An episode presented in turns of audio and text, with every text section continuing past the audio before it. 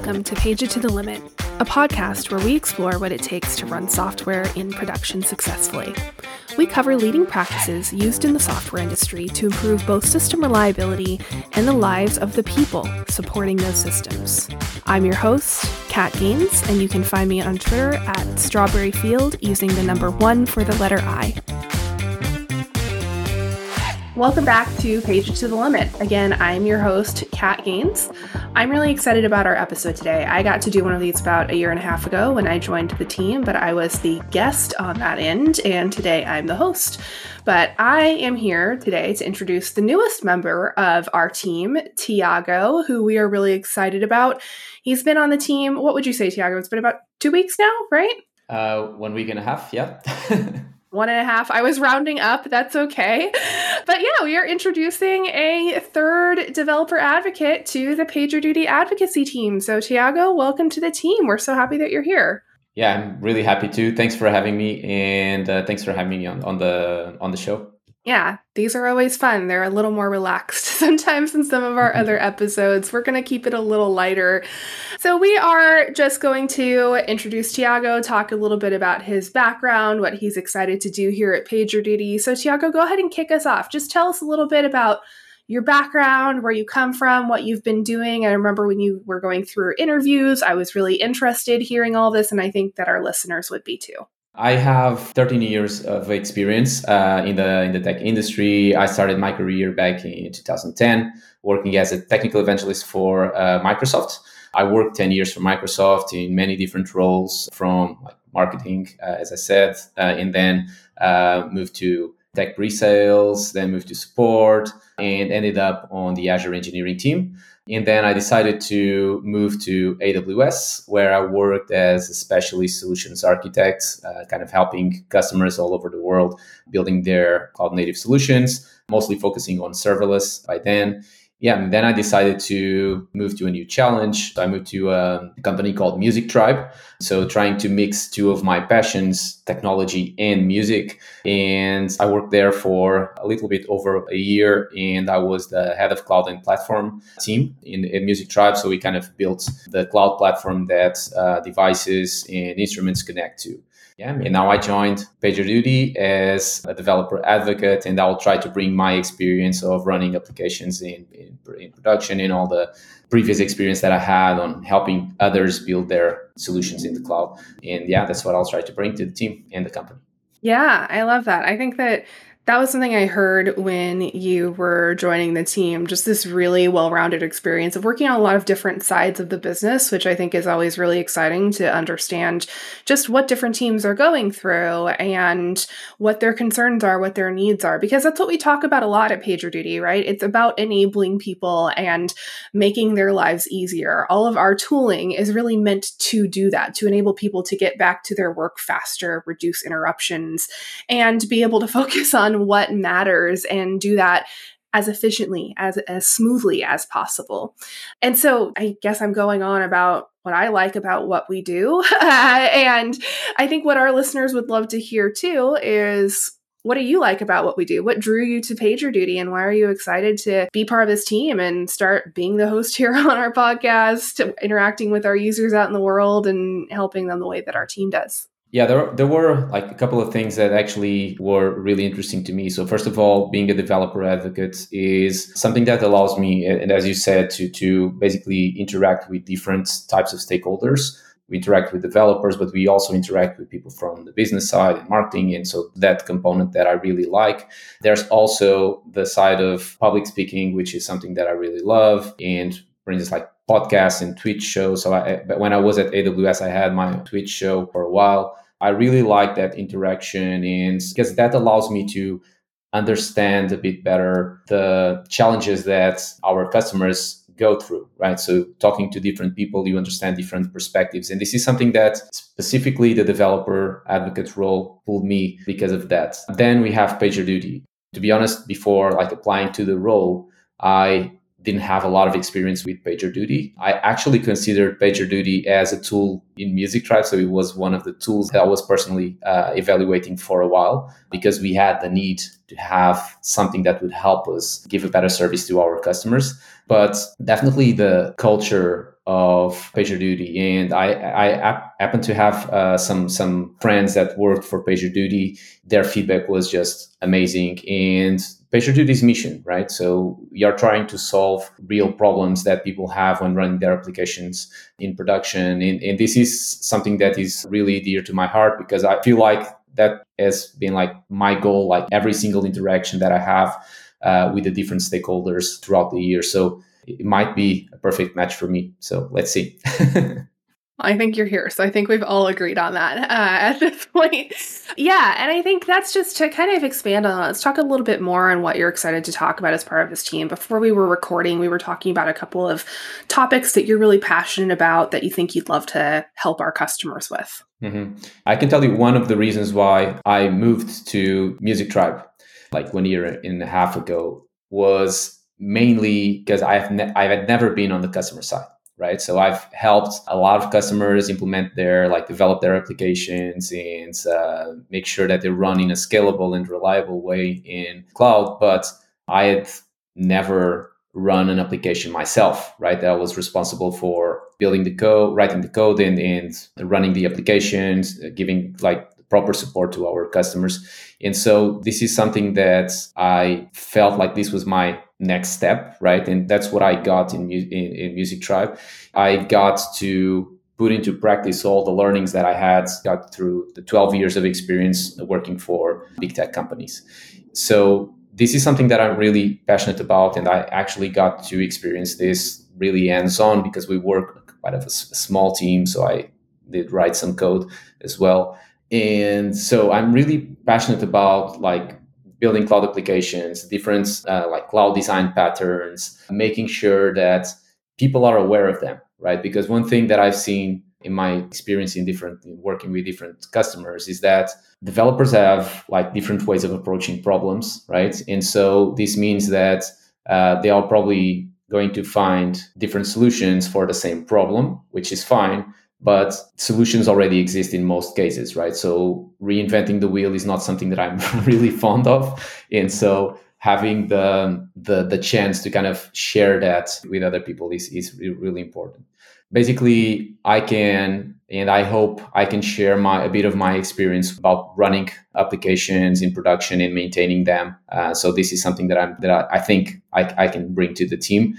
Yeah, let's talk about that a little bit. I think that there is a lot that people need to know. And you just said something that really resonated with me about how everyone has different ways of approaching problems. Sometimes we're trying to reinvent the wheel. I think there's a lot in running applications in production and maintaining them, as you're saying, that comes down to teamwork and knowledge share.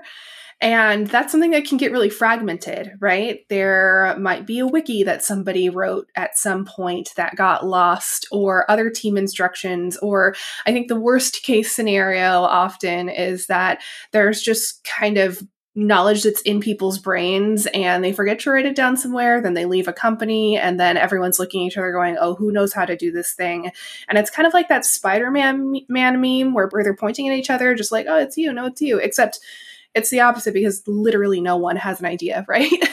so I think there's probably stuff to dig into there around what what do you want people to know around those best practices and what are the things that you feel like you've seen that are uniquely wow, we need to be watching out for this and we need to be thinking about this a little. Yeah. So you, you, you touch a very important point, which is so I think there are two main main things that I can give you once again the example of my last experience. There's typically you see like engineering teams and development teams kind of working in a bit in silos, right? So you still see companies, and this happens more in like enterprise companies or large corporations where you have the development team, then you have the release team, then you have the platform team manages the infrastructure and all that. And this creates silos, right? So one thing that I try to do in my last experience is okay, let's make sure that we have basically the people that are building the code, writing the code, and building the platform and supporting services. They are basically all aligned. So they are part of the same team. So from one end, from start to end, basically you have people that have like knowledge on every component along the way. And this is something that is really important. And part of it is so this is on the structure of the team. It's really, really important to make sure that communication happens effectively. But then there is another component around documentation that you touched as well. So one of the things that I try to implement as well is okay, so documentation is part of your code, right? So you build something, new service, or you make a change to a service. It's something that you need to check whether if you are using pull requests or something like that as a mechanism to get your code merged into into into production you need to have some kind of check on that uh, on that step that basically validates that okay you changed code. Do you have the documentation for that as well? So we used uh, an open source tool for that and um, yeah it was working really well. We used it as like our developer portal and it became like a self-service developer portal which saved us a lot of time as well because teams could actually consume the services that we were building uh, without reaching out to us. Um, so, yeah, I think it's improving the communication. Uh, it's just a different way of doing it. Yes, I think that is really important to be able to think about those things intentionally, to be able to build them into the process from the start rather than having to go back later and realize that, oh no, we didn't document this correctly or we need to hand it off and we don't have anybody who knows how to, chasing around trying to figure out who knows the details of that thing. And like I think I mentioned earlier, hoping they haven't maybe left the business and that they are still available to talk to around it there's a lot to be said about future proofing your work and ensuring that you're really able to think about those scenarios going forward and be able to think about how you're setting up your teammates for success.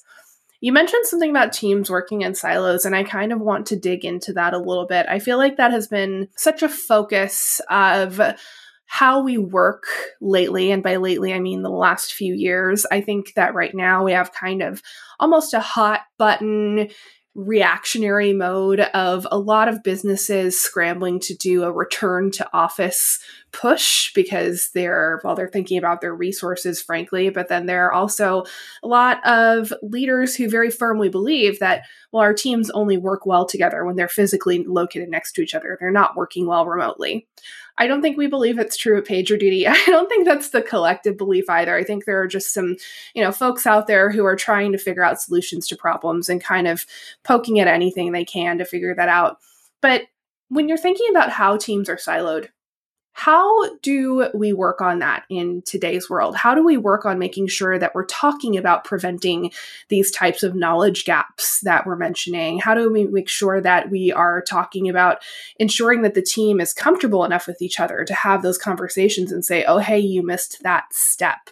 What is it that you're seeing that you're, I guess, excited about in terms of how the way we work has shifted and what that looks like? Yeah, so I've been working remotely for the last seven years, more or less. So right, it's not new for you. Yeah, it's not new for me, and but I confess that a, a lot changed since everyone is is working remotely, right? So although we had already had people working remotely, there was a large part of, of every single team that wasn't, right? And so uh, the communication needs to be different first of all. So the way that we interact with others needs to be different. So perfect example is our team right? So the team is in the united states. I'm one of the first working in, in europe. So we have like three four hours overlap. So we need to work in uh, an asynchronous way. And so this means that when we can collaborate is during that three to four hour overlap but then uh, we still need to work for the rest of the time. And we need to make sure that nothing uh, falls through the gaps. And so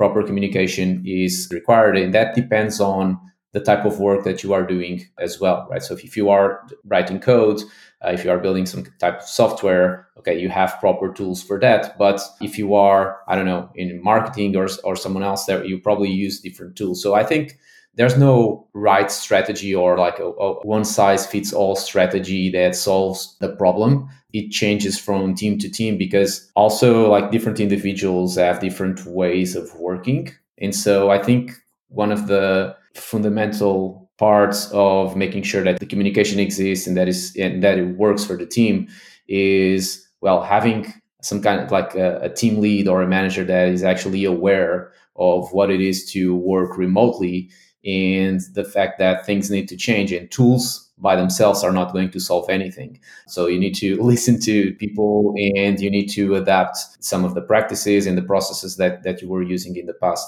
Personally, I don't believe that telling people to just go to the office will solve a problem if the problem actually exists because I think like remote work opens a lot of other possibilities for employees because well you can basically move to any other location that well if you want to live near the beach you can. If you want to live in the mountains you can. So you can you can have people working from portugal or spain or the united states or whatever.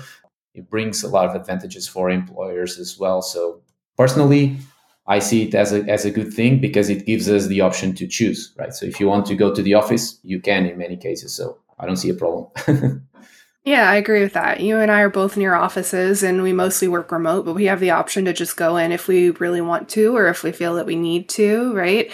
And it's the type of thing where, yeah, if you or Mandy or anyone else on our team were in town, then I would probably go to the office to hang out with you. But when we're working remotely anyway, we work well together, knowing that we understand those things that you were talking about. We understand what time we have available to collaborate. We understand that any issues we're having working together are going to be the same, whether they're in person or remote. And we understand that we need to lean on how we work, not just a liked what you said about just on tools, but actually processing how you work and listening to the people to solve those things. There is just one one additional point that is important to mention there, which is the fact that I felt it m- myself uh, during uh, well COVID and, and more recently well, which is the fact that if you just stay at home, right? So working remotely has this disadvantage, I would say, which is well, if you work from home, well, you basically spend the entire time at home. So you need to make sure that you spend some time outside, that you still like yeah do some sports, listen to music, you do like stuff that kind of distracts you a little bit of, of work. Otherwise, you probably not going to deliver your best uh, work if you are tired or bored or if you have too many distractions as well. So I think it's it's just a a different way of working, not necessarily bad way of working. I think it's uh, yeah the opposite actually.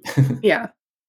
Yeah, I think that's an important point. You do still have to get out into the world and get a little sun on your face with sunscreen, of course, but uh, get a little sun on your face, get out there, interact with the world a little bit. I do think that early pandemic, that was a trap I saw some friends fall into of just being in the house all the time and then. Yeah either feeling like, oh gosh, I just feel fatigued all the time and, you know, wondering, oh, do I have COVID? And it's no, you just haven't left the house in five or six days. And yeah. you need to at least take a walk around the neighborhood, even when it wasn't safe to do pretty much anything else, right? Yeah, making sure that we're cognizant of our needs as human beings too, which I guess that is one thing that going to an office forces you to do. It forces you to get up and go somewhere. But there are so many ways to get that throughout your day. So, I'm going to move us to a couple of questions that we ask every single guest on the show. And the very first one is What is one thing you wish you would have known sooner when it comes to running software in production? So, one of the, and this was one of the things that I was lacking. So, as I said before moving to Music Tribe, I haven't actually helped a lot of customers build their applications, but I, have, I haven't actually never been through the process of supporting an application that uh, is in production. Of course, I had experience kind of optimizing and troubleshooting and all that, but I wasn't responsible like 100% of the time. There was always other people there. And so one of the things that I was already like expecting, but I didn't have a lot of experience was uh, around like setting up proper observability setup in your solutions. And this is a challenge, of course, and this, this is a, a, much larger discussion. So if you build applications using microservices and all that, so everything becomes a little bit more complex, right? More resilient, more scalable, but more complex for sure. So having like the proper observability setup to have visibility on what's relevant, also kind of removing the noise and uh, having people and mechanisms in place to support customers when something unexpected happens. So this is something that I kind of knew I was lacking some experience on, on, on that side. Fortunately, I didn't have to learn the hard way because I guess that we were building things in the in, in the right way. from the, the beginning. But uh, yeah, definitely something that if I knew, I would prepare myself a bit better before taking the, the step to run applications in production. Yeah. Yeah, I do think a lot of people learn that the hard way. And so you probably did luck out a bit. I think that is probably I don't, maybe to help some folks from learning that the hard way. Maybe that's a future episode that we have on deck that you yeah, can sure. talk about at length. Yeah, possibly. And then our second one is is there anything about running software in production that you're glad I did not ask you about today? yeah, there is one question that people ask me all the time is which cloud platform is better? Because ah, since I work yeah. for Microsoft and AWS, there's always this this ask. So, uh, well, I'm starting to build a new platform. I'm going to run this for like millions of users. That's my goal. So, which one should should I choose? Right? And this is yep. like yeah, I always try to avoid. you want to remain platform that. agnostic, uh, yeah. exactly. Yeah, there's good things and bad things in all platforms, so just need to be aware of them. that makes perfect sense. Well, Tiago, I think that we have kind of filled the time that we wanted to. It was really great chatting and getting to introduce you to our listeners. Thanks for joining me for this. Yeah, thanks for for inviting me. And um, yeah, who knows in a couple of weeks if I will be the host. yes, yeah. All right, folks, thanks again for joining us. You will be hearing more from Tiago soon. Again, I'm Kat Gaines, and I'm here wishing you an uneventful day. That does it for another installment of Page It to the Limit. We'd like to thank our sponsor, PagerDuty, for making the podcast possible. Remember to subscribe in your favorite podcatcher if you like what you've heard. You can find our show notes at pageittothelimit.com and you can reach us on Twitter at pageittothelimit using the number 2. Thank you so much for joining us and remember, uneventful days are beautiful days.